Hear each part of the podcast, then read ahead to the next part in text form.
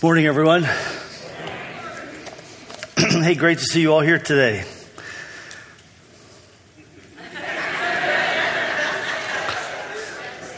All right, how many of you ever heard of an old rock group called Three Dog Night? Okay, yeah, I love Three Dog Night, man. If you're under 40 and you didn't cheer right there, you need to go uh, check that out the way they got their name was uh, from like living up in the Yukon. Um, not that these that they did, but people who live up in the tundra areas uh, gauge how cold a winter night is by how many husky dogs you have to snuggle in with to stay warm that night. Okay, you get that? Like there would be a one dog night. That a no dog night would be balmy. A one dog night, you need one dog to stay warm. Two dog night, you need two dogs nestled up with you to stay warm. A three dog night is really, really bad. And it takes three big dogs sleeping right there with you for you to stay warm all night, okay? All right. Now, I came into today just with this suspicion that this was a two joke Sunday. Anybody agree with me? Okay, it just seems like it to me, a two joke Sunday. All right, so the very first one is this. There was this uh, monk who joined a monastery and he took a vow of silence.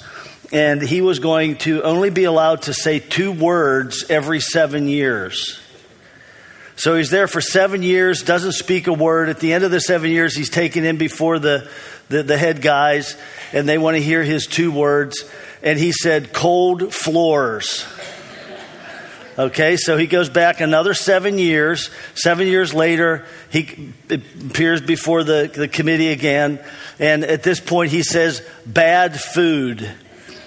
Okay, so now he goes back for another seven years and he's totally silent. And he comes back after these, these final seven years. And his two words were, I quit. Now, the, the head of the committee said, Well, that's no surprise to us. You've done nothing but complain since the moment you got here. Come on, that's a good joke, folks. Yeah, yeah. All right, all right. All right, here's the second one. There was a couple that uh, were on their wedding day. Uh, they had an accident and they both died. And so they didn't get to go through their wedding ceremony. They didn't get married. And they show up in heaven and they say to Peter at the gates, they say, Well, Peter, this was our wedding day. We're just brokenhearted that we didn't get to go through with our wedding ceremony. Could we please get married here? And he said, Well, okay, I'll see what I can do. So it's a full six months before Peter comes back with a preacher and says, Okay, uh, you can get married now. And so they go through the wedding ceremony and everything's happy and great. And then a few years go by, and this couple's not doing so well together, and um, they come back to Peter and they say, Peter, we're just we're not getting along. Uh, can, can we get a divorce? And Peter, he's frustrated and he says to them, Listen, he said, it took me six months to find a preacher up here. How long do you think it's going to take me to find a lawyer?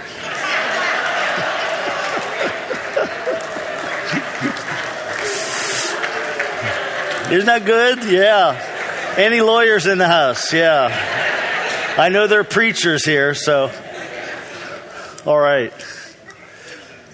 Well, now, just, just in case there's somebody here that is thinking, okay, now I know if they get divorces in heaven, it's okay for me to get divorced. That you don't get divorces in heaven, all right? And, uh, and not getting along is not a good reason to divorce your spouse. Um, it is a good reason to really to submit to the Holy Spirit more. It's really a good reason to learn how to forgive. It's a good le- reason to learn how to be patient, how to give grace and kindness, and, and how, how, how, just to humble yourself and, and, give up all the offenses that, that you may have collected over the years and restore the relationship. What we're going to talk about today is someone who restores relationships. He is someone who blesses us, who enables us to be more like Jesus, and that's the Holy Spirit. Yeah, we've, we've been talking about the Holy Spirit the last uh, couple of weeks. If you were here for the first message, Sarah Anderson, our children's uh, pastor, did a fa- just a fantastic job talking about who the Holy Spirit is, that He is a member of the Trinity. And, and she painted this beautiful picture for us, even showed us a, um, a graphic on the screen of the Father, Son, and Spirit in this dance of unity between them. That the Father, Son, and Spirit are three, but they are one, and, and, and, just this beautiful unity. And she told us actually that we should picture ourselves right in the middle of that with the Trinity, Father, Son, and Spirit dancing around us. And the effect of that was we wanted everyone to know the Holy Spirit is God. He is God. He is a full member of the Trinity. He's as much God as God the Father is. He's as much God as Jesus is. And so the, the Holy Spirit, uh, being God, ha- has this incredible ministry in our lives. And last week we saw that, that one of the foundational things He does is to teach us. He's the teacher. And so He comes and He opens our minds so that we can see truth, so that we can understand truth and embrace truth. And, and as He does that, He enables us to become more like Jesus. Because what he does is he shows us more of Jesus. He reveals Jesus to us. And the way God has designed the universe, there's this, this foundational law that when we see Jesus, we become like him. And that's because if I've accepted Jesus as my Savior, then He is in me. And when I received him as my Savior, he changed my heart and he gave me a kingdom heart. He gave me a kingdom of heaven heart. So that when I see Jesus, who is the ultimate figure who represents heaven, my heart vibrates when I see him. When I see him, there's just something inside of me that just begins to just vibrate and, and it releases God's grace in me to become more like him. That's just the way it is. In fact, the Bible says when he returns, we're going to see him, and we're going to be like him because we'll see him as he is. And so it's seeing Jesus, and that's, that's the job of the Holy Spirit to reveal Jesus to us. And then, and then we change and we become more like Him. And that's the most beautiful thing in, in, in, in the world that any of us can experience. Well, today, to kind of introduce our message, I, I have this, um, this thing that I was reminded of this week when I was a kid. I, I, grew up along the Allegheny River, which is the major tributary to the Ohio in Pennsylvania, in a little town on a hill right beside the river. And uh, every, every year when I was a kid, they had boat races. And they weren't like pleasure boats. They weren't like the ski boats that people used all summer long on the river. They brought in the high powered, high octane uh, racing boats. Today they call them drag boats. And I think they're called drag boats because of drag racing, like drag racing cars and, and drag racing boats. But I remember uh, someone telling me at that time that the boats operated on jet fuel. I don't know if that was true or not, but they were so loud you could hear them from a mile away. That they were operating on something really incredibly powerful. You, know, I looked this up this week, and that's where I learned about drag boats, that they're called drag boats today. But it did say that the fuel they use isn't, isn't gasoline. They, they will run on pure methanol, or they will run on nitro mixed with methanol, nitromethane. Now, that's an analogy. That, that is a kind of a parable of the Christian life. When you become a Christian, you can't run on the same fuel you ran on before you became a Christian. You, you need a higher, you need something, not, not a higher octane, you need a different fuel altogether. And that fuels the Holy Spirit. That, that, that the Holy Spirit is the one who energizes our lives. He is the one who produces fruit in our lives. He's the one who empowers us to serve God and opens our eyes so we can see God. And so uh, he, he is the fuel. And every one of us, if you've received Jesus as your Savior, then you need an intimate relationship with the Holy Spirit. You, in fact, you need a more intimate relationship with the Holy Spirit. And, and that's because Christianity is relational, it's founded on relational precepts. The whole thing, listen, the grace of God flows through relationship. What that means is that our faith isn't simply me being convinced intellectually of some abstract truths. Or me knowing the right way to pray, so I have this exchange with God where then God gives me what I ask for. Kind of like I, I go to a fast food restaurant and I know what I want. I make my order, I get my food, I pay my bill, and I walk out with what I want. A lot of people view God that way. That's not what, that's not how it works. It's relationship. It's like he, he's my in house chef. He's not my waiter at a fast food restaurant. But, but it's, it's relationship. It's me knowing him and experiencing him. And, and faith and grace come through this whole thing of relationship. And in fact, I'll make this statement, and uh, it's so strong, I want to have it on the screen. If you take all the teachings of Christianity and subtract the relationship component, it all breaks down. Do you know what you have if you take all the teachings of Christianity and you take out relationship, relationship with Jesus, relationship with the Father, the Holy Spirit living in us in relationship with Him? What you have then is just a list of rules, and then that makes Christianity nothing other than another dead religion. It, it, it's just a religion then. And so it's relationship that gives it life. And relationship is something we know we want with Jesus. That's clear. In fact, Jesus said in John 15, 5, He said, I'm the vine, you're the branches. And then he went on to say, Whoever abides in me and I in him, he it is that bear, he, he it is that bears much fruit. For apart from me, you can do nothing. Now, abiding in me and, and I abiding in him, that's relationship. That's staying connected. That's growing intimacy with him. And he's saying that's the basis upon which anything good happens in our lives. Any fruit that's going to come into our lives or out of our lives is based upon me abiding in him, having close relationship with him. I get that when it comes to Jesus. The apostles, in fact, uh, they got that pretty early on. Uh, there was one time in John chapter 6 where Jesus started out the day with thousands of people following him. Literally, thousands are flocking to him. By the end of that day, because of the, some of the things he preached that offended their religious sensibilities, they all left. When he said some things they didn't understand, they all left. And Jesus turned to the apostles and he asked them this question. He said, Are you going to leave too? Now, he didn't say that with a, like a poor woe is me thinking. He's just challenging them. Are you going to leave too? And here's what Peter said He said, Where would we go? He said, You're the only one that has words that give our hearts life.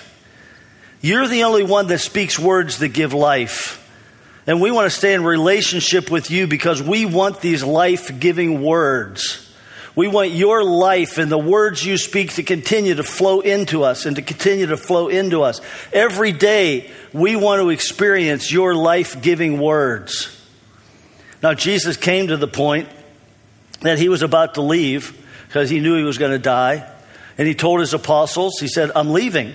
They panicked. Don't leave. You can't leave. You're the one. You're the one with life giving words. Where, what are we going to do? Where are we going to go if you leave? And Jesus said, Wait, wait, chill out. Listen, it's to your advantage that I go away. I can't imagine that they didn't panic even more then because it's like, Well, you don't even, under, you don't even understand us, Jesus.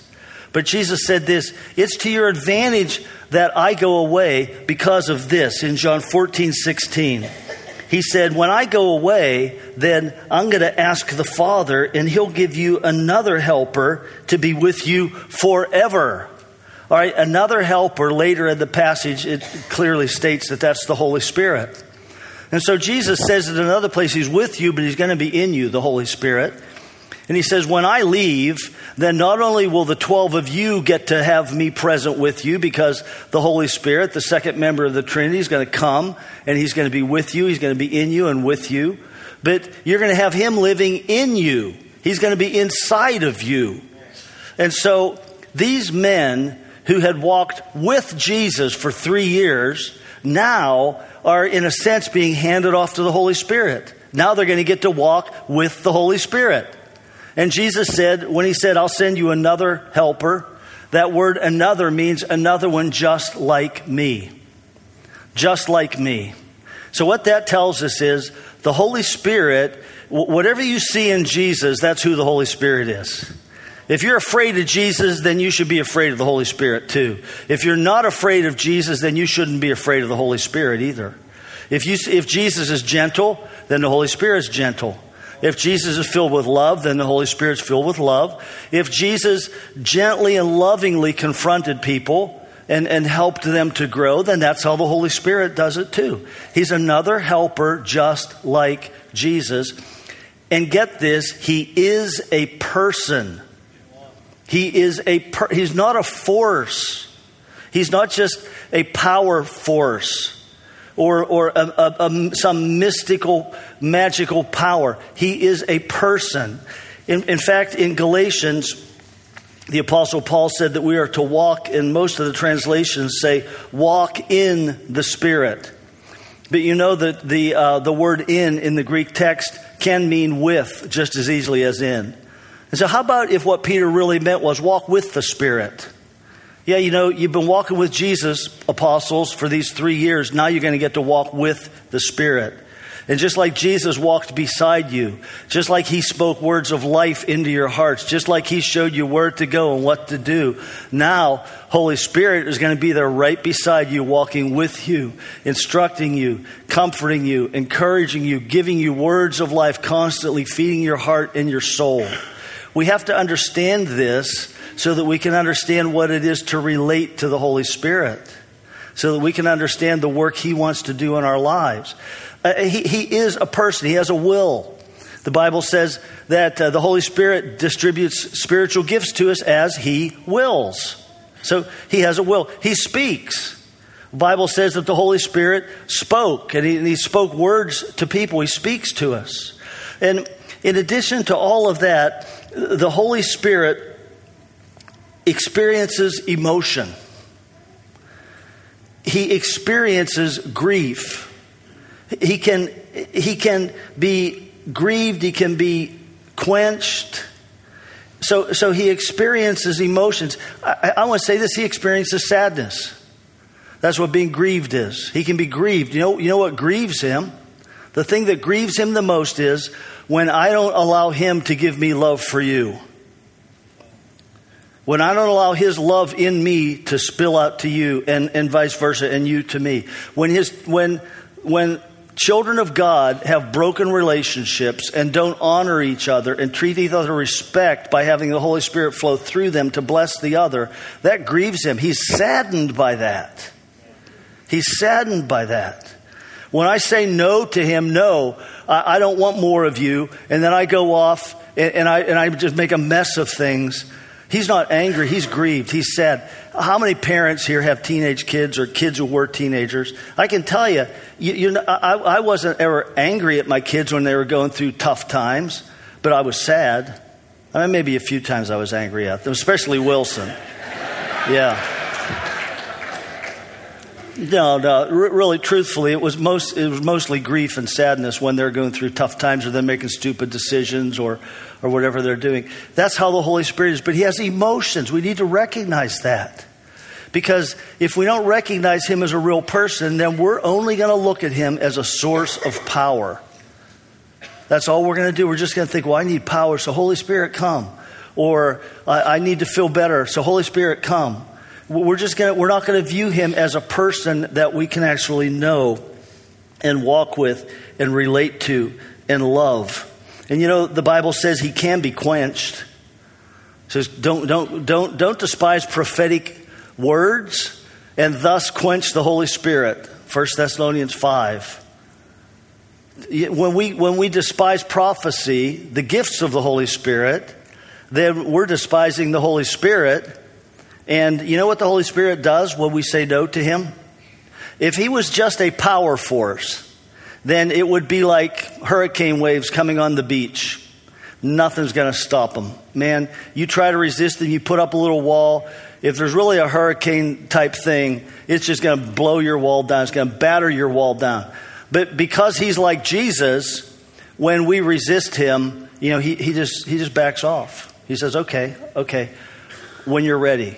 I want you to be ready. Come on, let's get you ready. And he woos us and he works to try to help us get ready. But we have to come to the point that we say, yes, yes, Yes, I want more relationship with you. I want deep, deeper relationship with you, Holy Spirit. And the fact that He's a person enables me to connect with Him heart to heart. And understanding that He has a will, He speaks, he's, he, he has emotions is just vital to all of this. So uh, the question comes then how do you experience the Holy Spirit? How's that happen? Uh, well, how do you develop relationship with Him? And it's through experience. How do you develop relationship with anybody? Well, it's through experience. Sharing your heart with them, understanding their heart. Uh, most of the time, it's doing something together.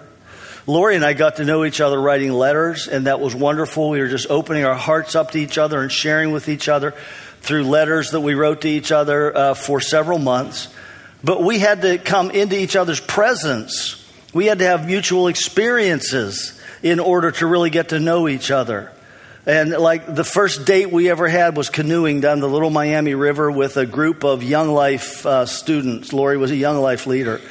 And so we got to know each other in, in that experience and that adventure. And, and so it's experiencing things with the Holy Spirit that enable us to know Him better.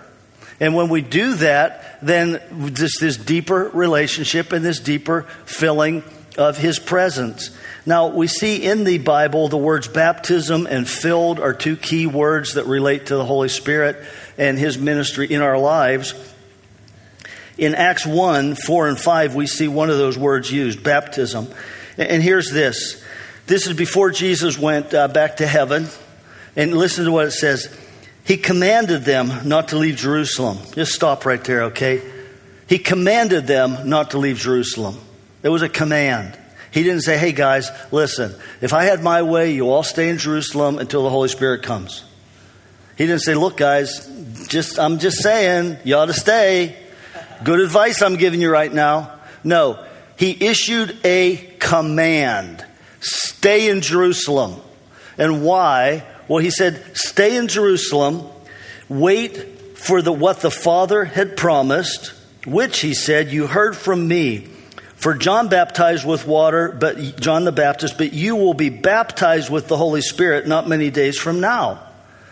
Now, this whole idea of what the Father promised, I like the, the phrase, the promise of the Father, because in the Old Testament, God the Father promised through the prophets that there was coming a day when He would pour His Spirit out on all of us. And that the Holy Spirit would not just be on us, but He would be in us, that He would give us new hearts. That's the promise of the Father. That the Holy Spirit, as the gift of God, is going to come on us and He's going to change our hearts and He's going to be in us and He's going to fill us and give us life. Now, have you ever said to another person, You're a gift to me? Okay, my wife, you are a gift to me. You are a gift to my life. And Lori and I would both turn to Wilson and say, You're a gift. And he would turn to his wife and, and his child and say, You're gifts to me. That's who the Holy Spirit is. He's a gift from God the Father, the best gift you could ever get. But when we look at this, it says you're going to be baptized. Now, baptized uh, refers to being immersed in something. It's a process that was used to tan leather. Uh, but today, uh, Sarah brought this out as an illustration. I think the, better, the best illustration of what baptizing is is pickling. You take a cucumber and you put it in the right juices, and pickling fluids, and you let it sit there until the pickling totally permeates the cucumber, and it's no longer a cucumber, then it is a what? It's a pickle because it was baptized in whatever they baptized it in to make it into a pickle. And so baptism is refers to you and me being put in the Holy Spirit and allowing Him just to soak right through us. And, and the effect is change. We're different. Now, goes on, and, and we see the description of, of the fulfillment of this promise that Jesus gave. Acts 2 2 through 4 says, uh, Suddenly, sound like the blowing of a violent wind came from heaven and filled the whole house where they were sitting. They saw what seemed to be tongues of fire that separated and came to rest on each of them. And all of them were filled with the Holy Spirit and began to speak in other tongues as the Holy Spirit enabled them. All right, so they're all in this room. They're, they've obeyed Jesus, okay? They stayed. And they stayed day after day after day after day after day after day after day. And then finally, on this one day, they're all there praying and they hear this rushing sound of wind through the room. And then they see tongues of fire. Like, like, like you know what a tongue of fire is. You've seen a fire, and a tongue of fire is just a wisp, uh, the, the, the fire itself. Fire comes down and rests on each one of them. Now, that fire represents something from the Old Testament. It represents part of that promise of the Father because fire was what God used often in the Old Testament to represent his presence. Moses, when God spoke to him about releasing the Hebrews, uh, delivering the Hebrews from Egypt, what, how, did, how did God appear to Moses?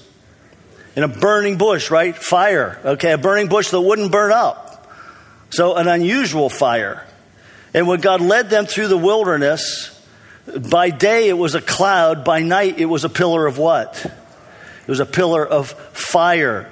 And when they finally built the tabernacle and the presence of God manifested and revealed himself, and in the Holy of Holies, which was the innermost place of the tabernacle and ultimately the temple, when they built it a permanent tabernacle, the temple, that was this one place where only the high priest could go, and he could only go there once a year, but God's presence was there. If, if, you, if you were able to see into that, you would have seen like the same thing Moses saw, except without the bush. Okay? You would have seen that fire just hovering there, this presence of God. So when Jesus died on the cross, this amazing thing happened. There, there, was a, there was a big curtain that separated the main part of the temple from the Holy of Holies. And that curtain, which was a huge, heavy curtain, was ripped in two and thrown aside. And, and so, so often what we like to think of is, oh, well, that means we all get to go into God's presence. But you know what I think was really happening? It wasn't we get to go in, it was God gets to come out. It was releasing God into the world. It was because sin had been paid for. It was because redemption had occurred. It was because the kingdom of God was being reestablished on this planet. When that curtain was torn in two, the Holy Spirit flooded out of there. He came out. And now he is here everywhere on the planet. He is here everywhere to touch people's lives and to fill them. Now, theological aside, of course, God is everywhere present all at once. We're talking about his manifestation of his presence. And when we, we talk about him manifesting his presence, we're talking about him impacting human beings with his presence. And so, what was restricted in the Old Testament is now released to the whole world. And so the Holy Spirit now comes as tongues of fire. That fire was in the, that holy place. Now it's let out. It's out. And he's coming and he's resting on these people. He's resting on these believers. And stuff happens. Stuff happened when, when he came and he rested on them. All this stuff happened. But um, before we look at what happened, uh, no, notice this. It doesn't say they were all baptized with the Spirit, does it? It says they were all filled with the Spirit. But Jesus said earlier, stay, you're going to be baptized with the Spirit. And now it says, no, they were filled with the Spirit. And I, you, some people might try to make these sharp distinctions between the two. Um, I, I'm content just to say you're describing an experience. It's tough to describe an experience. It's tough to come up with words that are going to fully give a description and, and the full heart of an experience like this. So, uh, the one case he says baptism, if we have to separate the words, I'm going to do it this way. I'm going to say baptism refers to the process, it's like immersing. And filling refers to the effect, the impact, the fruit that comes out of the person's life the changes that take place. And so it describes the effect. But there's a little bit of a problem with the idea of filled, I think, in our culture, because if you say, if you talk to me about filled, you know what my mind goes to? Gas, well, eating could be, but I'm thinking of a gas tank. And, and I'm thinking of how much gas do we have? Well, we have half a tank. Okay, we're half full. We have a quarter of a tank. All right, we're quarter full, or we're empty. We think in terms of quantity. Do I have, am I, am I filled up or am I only half full? How much of the Holy Spirit do I have? Well, I've got about, I've got an arm and a leg. You know, I'm half full. Oh, well, boy, you better get the torso. I mean, and so what that does is it creates the idea of haves and have nots. And the thing is, you can't have just part of a person. You, you, can't, you can't have just part, he's a person. And so when you accepted Jesus, he not only gave you a new heart, but he came to live inside you. And we know that because Romans 8 9 says, if anyone doesn't have the Spirit of Christ, he doesn't belong to Christ. So the Holy Spirit comes and lives in us. But the thing is, does, does uh, you know, it, it is what, what level of relationship do I have with him? You see, it's possible for me to have a neighbor that I live just a few feet from and not really have relationship with him. It's possible to live in the same house with someone and not really have relationship with them, or even to sleep in the same bed and not really have relationship. Because it's this entering into relationship. It is getting to know him. It is not so much how much of him do I have. It is this. It is how much of me does he have. Okay? It is me saying, I want you in every part of my life. I, I, I, want, I want you to not only have access, I want you to have lordship in every area of my life, in my relationships, in my entertainment, in my work, in my family, in my money. I want you to have every area of me. That's what filling is. And, and, and there are these moments where we have these breakthrough moments where, the, where we begin to experience Him. And, and, and, and that's, that, that's where this filling takes place, where these new areas of my life are coming under His Lordship. Now, I remember the first time Lori and I held hands. Uh, it was uh, I already told you we had written for several months, and then I, we came down. The first weekend I came to Cincinnati, I was living in Akron. And I stayed with Lori's parents, but we spent most of the time together. And the last day, we were going for a walk. She was showing me this old church over in Indian Hill that had meant a lot to her and her family. And we're walking through the graveyard, and I reached out and I took her hand. I got to tell you, that was one of the most exciting moments of my life. Okay? You'd say it wasn't much. If you'd been looking on, you would have said, not much. But you wouldn't know what was happening inside of me. And the first time I kissed her, I, I won't even go into that, okay? That's, yeah, yeah. Or she kissed me. We kissed each other. How's that? Well, what I'm saying is, it's the, the, you, you enter into relationship and you have, you have moments that are dramatic and powerful. And, and it might not even look like it is to other people, but it's dramatic and powerful to you. But we all need those moments. We need them. The, the, when, when we look at the book of Acts, it happens several times in the book of Acts, this whole thing of this baptism, this filling, this dramatic moment where the Holy Spirit comes on a group. In one place, it says the Holy Spirit came on them. In another place, it says that the whole, they received the Holy Spirit. And another time it says the Holy Spirit fell on them. And I like that one fell on them because I got a new insight into it this week. It's the same thing that happens if you haven't seen one of your kids for a year and they come and they and you and you're waiting, you're waiting, and you see them walking. They get out of the car and they're walking up to the front. And what do you do? You run to them and you fall on them. You wrap your arms around them in joy. That's what the Holy Spirit wants to do for each one of us because He desires us. He loves us. He has the love of the Father in His heart, and He wants to pour that love out on us. Do you know the most common thing I have heard from people who were experiencing uh, an experience like they did in Acts is love?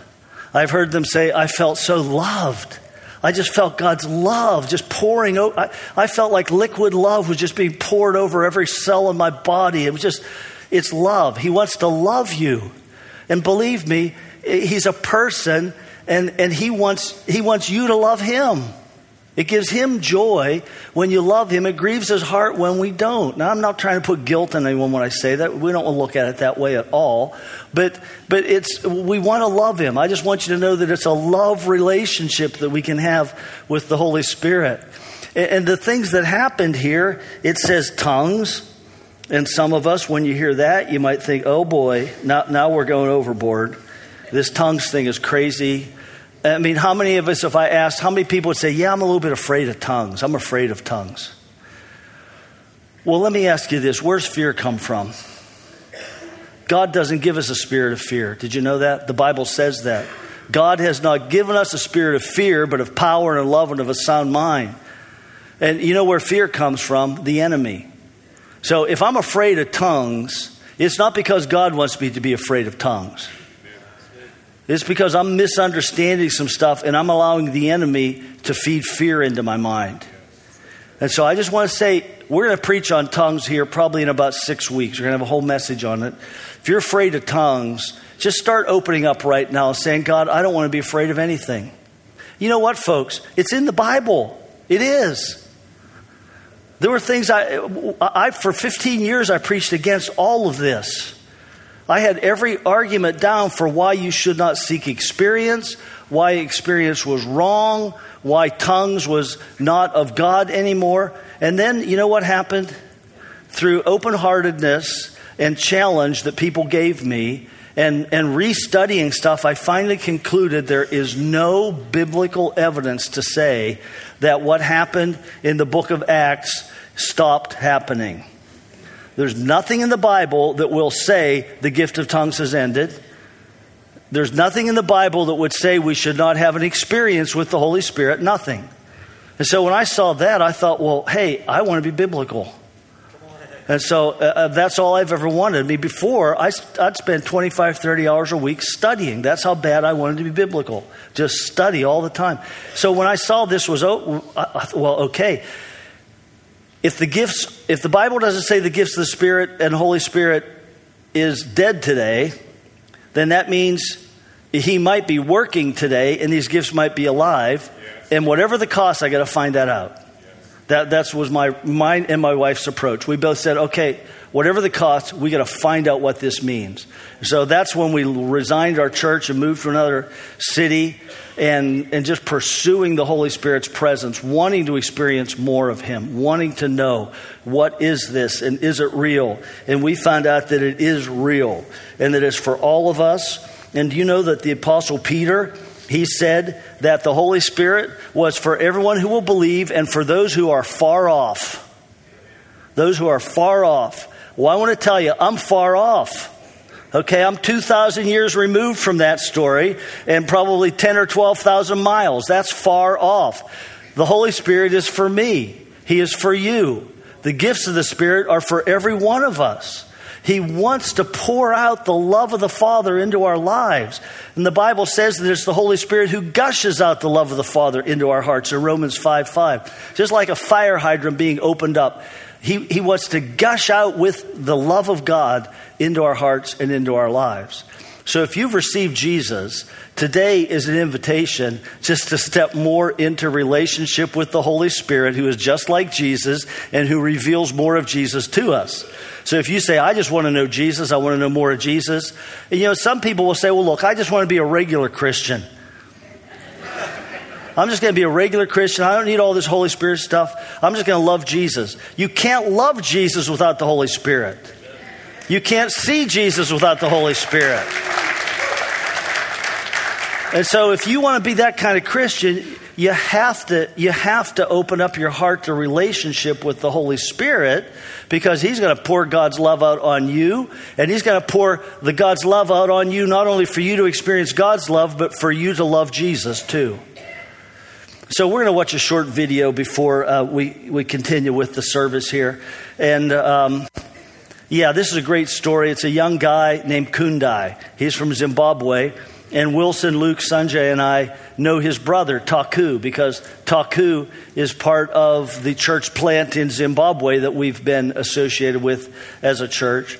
And, and so um, Kundai came over here to study at the University of Illinois, and he is part of uh, the Champaign Vineyard, which is the same one that. Um, that um, the conference is at, the same one Lori and I came from uh, in years ago, and the same one Clay Harrington is from. Clay, the guy that's going to speak here on June, uh, the weekend of June uh, 10th and 11th. So let's watch this video, okay? You know, growing up in a Methodist home in Zimbabwe, the Lord's been very patient with me to experience and to now embrace the manifest presence of the Holy Spirit in my daily life. Having grown up in a community which seemed to love Jesus, love the Father, but for lack of a better word, ignore the Holy Spirit, I was very hesitant to enter fellowship with Holy Spirit.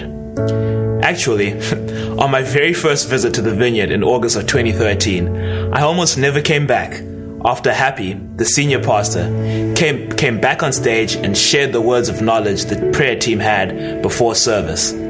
That was super freaky for me then. I'll describe my relationship with the Spirit as one of a lover, patiently wooing, yet intensely pursuing me. For my first few weeks here in the US, I considered having a relationship with Holy Spirit as being good, but unnecessary for a believer. That all quickly changed the day I met Tim Brasic, who was the college pastor at that time. I had never seen anyone walk in so much love, power, and authority. It was contagious. And after just a few weeks of being around him, I was convinced. If I wanted to be a believer that would leave a kingdom imprint on this world, that meant I needed to have what Tim had. I needed to get to know the Holy Spirit myself. About five weeks later, Tim prayed for me during an extended time of worship. I began to laugh hysterically and felt chills go down my back. I got up, danced, and shouted. That day, I believe a worshiper in spirit and truth was born.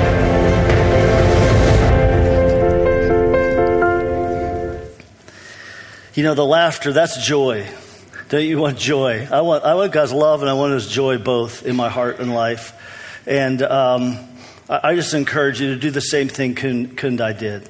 You know, move past the fears, move past the apprehensions, and, and let the hunger to know God take over and just say, God, whatever the cost, uh, it, whatever, whatever, I need to know you better. Holy Spirit, I want a relationship with you that is deep. So we're gonna. I'm, I'm gonna pray right now. Then we're gonna go into our offering, and we'll be going into worship in a few minutes. But um, Father God, thank you, thank you that in your plan of incredible wisdom, you sent Jesus to die for us and to uh, to, to give us an example of what a, a spirit-filled human being looks like. And then Jesus came back. You, you resurrected him. He came back to you at the right hand of, of God. Thank you that uh, you both sent the Holy Spirit to us today to open our minds to see you more fully, Jesus. Holy Spirit, we thank you for being here. Thank you. Fill us with your presence today. Just come today and for people all over this room, rest on them in a new way. Let them experience the sweetness of your presence, the joy of your presence, just the wonder of your presence. We open our hearts to you. In Jesus' name, amen. All right. Um, we're going to receive our offering right now. So the baskets are there at the far left of your row. If you'd reach down and grab that and then pass it down to the ushers, they'll be walking by to pick them up in just a moment.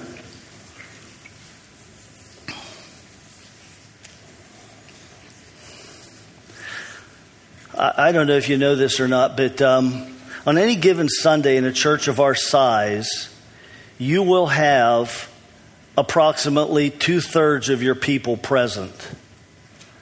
And so, if you want everybody in the church to hear something, you really have to say it three weeks in a row, all right?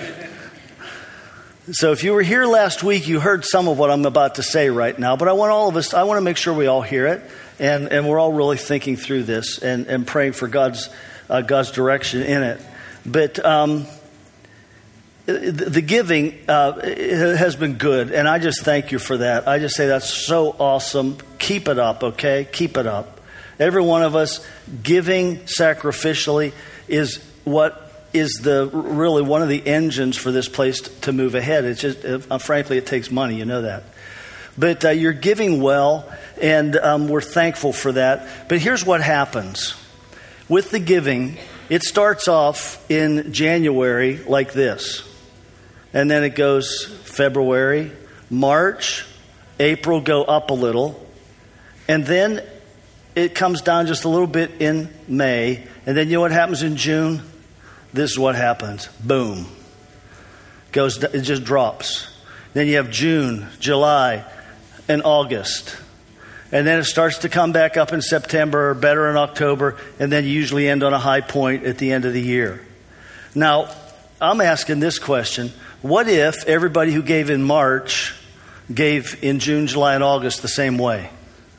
What if, whether I'm on vacation and halfway across the country or halfway across the world, what if I said, I don't give because I have a butt in the seats and I'm paying for my seat and I'm not there that week, so I don't need to give. I give because this is my church and this is my family and the kingdom of God's advancing here and I want it to continue to advance here.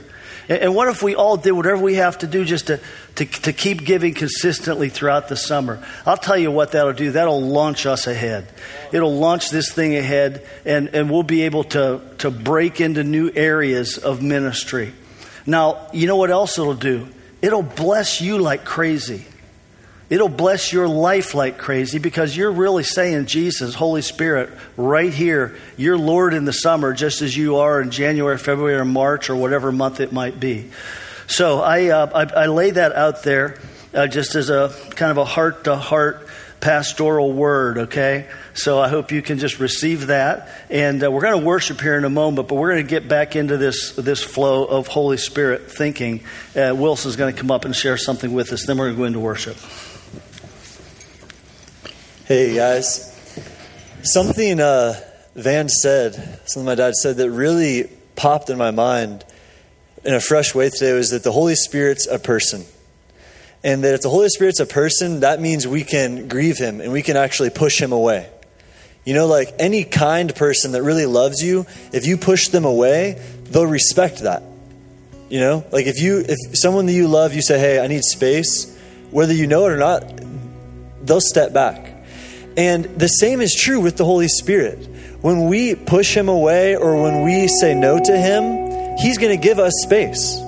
Now, I don't, I don't know about you, but I don't want space between me and the Holy Spirit. I always want him to be right there, challenging me and loving me and pushing me forward. And this isn't to say the Holy Spirit leaves us, but what I'm getting at is has there ever been a time where you were in here on a Sunday morning and you just thought, man, I would love to raise my hands right now and worship?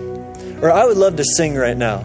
or I, I really want to go down front and do it, but you didn't do it, what you were doing in that moment was pushing the Holy Spirit away. That's what was happening. And again, there's no guilt or condemnation in this, but I don't want to do that. I've done that, okay? I'm not just saying it's you guys, it's I've done that before. And what I want to do now is just offer a chance for us all just to say sorry to the Holy Spirit together. Just say, Holy Spirit, I don't want to grieve you. I don't want to push you away. Next, you know, homeless person I see and I feel like you say, give, give them a $20 bill or give them the change in your pocket and I just walk by. No, next time I want to be sensitive to you. I want to give that to them. Next person you're telling me to uh, forgive or encourage, I want to do that right away. So if you if that's your heart, if that's your prayer, um, just put your hand on your heart with me really quick. I'm just going to pray for us. Actually, everybody just let's just stand because we're about to worship. But um, yeah, just put your hand on your heart. And Holy Spirit, we don't want to grieve you. We don't ever want to say no to you. Thank you that nothing we ever do makes you say no to us. Thank you that you're always saying yes to us. More of your love, more of you, God. And right now, I just say, I'm sorry for any time I've pushed you away, anytime I've hardened my heart or closed my ears to your voice. And right now, in Jesus' name, I just welcome you, Holy Spirit everyone that has just said sorry to you is just you, you just marked yourself for an encounter with the Holy Spirit this morning. And in fact, if you just prayed with me, if you just said that, just put your hands down at your sides with your palms open, just as a sign of surrender to God right now in worship.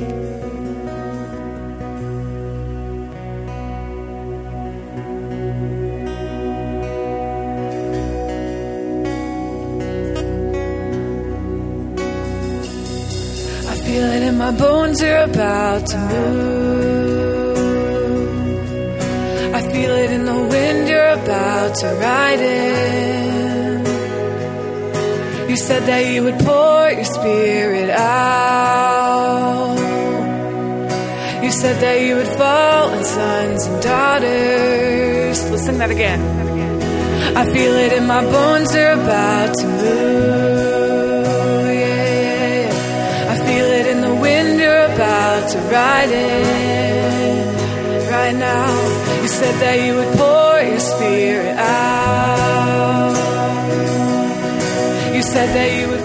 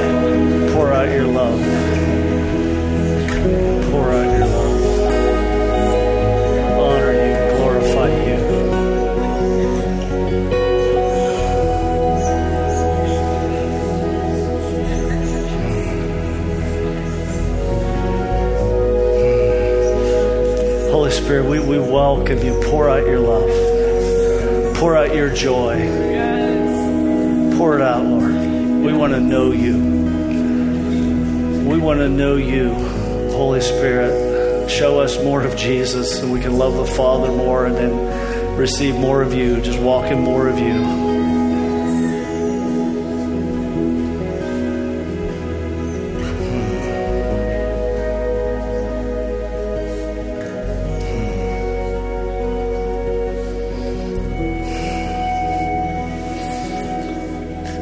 This is how Peter felt when up on the Mount of Transfiguration. He said, Let's just stay here.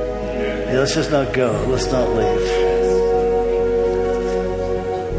Yeah, so uh, God's ministering to people, um, and I, I think there's just this open relationship, th- this open invitation for relationship with the Holy Spirit. And, and I got that word from one of our prophetic folks here that I really trust that, that He's a safe bet, the Holy Spirit. You don't have to be afraid of Him, but you just say, Holy Spirit, come, pour out the love of the Father in my heart and life.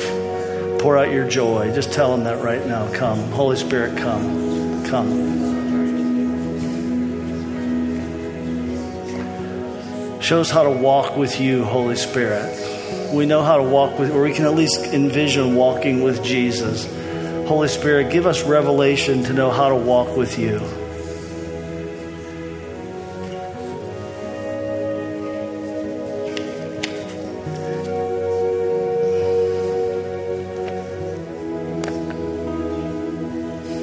Think the Lord wants to minister to mental health today. You know, the Holy Spirit heals that. He brings love and joy and frees people from mental health issues. He wants to minister that today.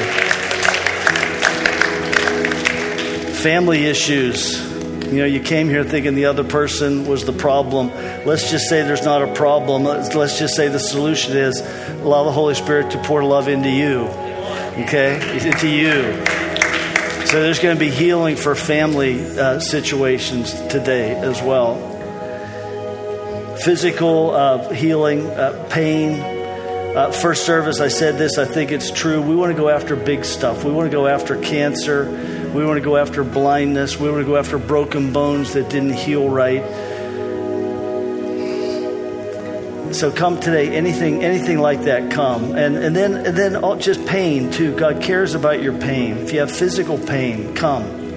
There's there's a, a word from someone I trust about foot pain and shoulder pain. I believe God wants to release healing in those areas. So, uh, as hard as this is, we're going to have to transition into the prayer team coming to the front and. Um, and come up, okay? If I were you, I'd be making my way up right now so I could be first in line. Come on up and receive prayer, okay? If you have kids, uh, one of if, if there are two of you here with the kids, one of you really should go back and get them because we're really over today. But Holy Spirit, uh, fill us, give us grace to walk with you in relationship with you this week.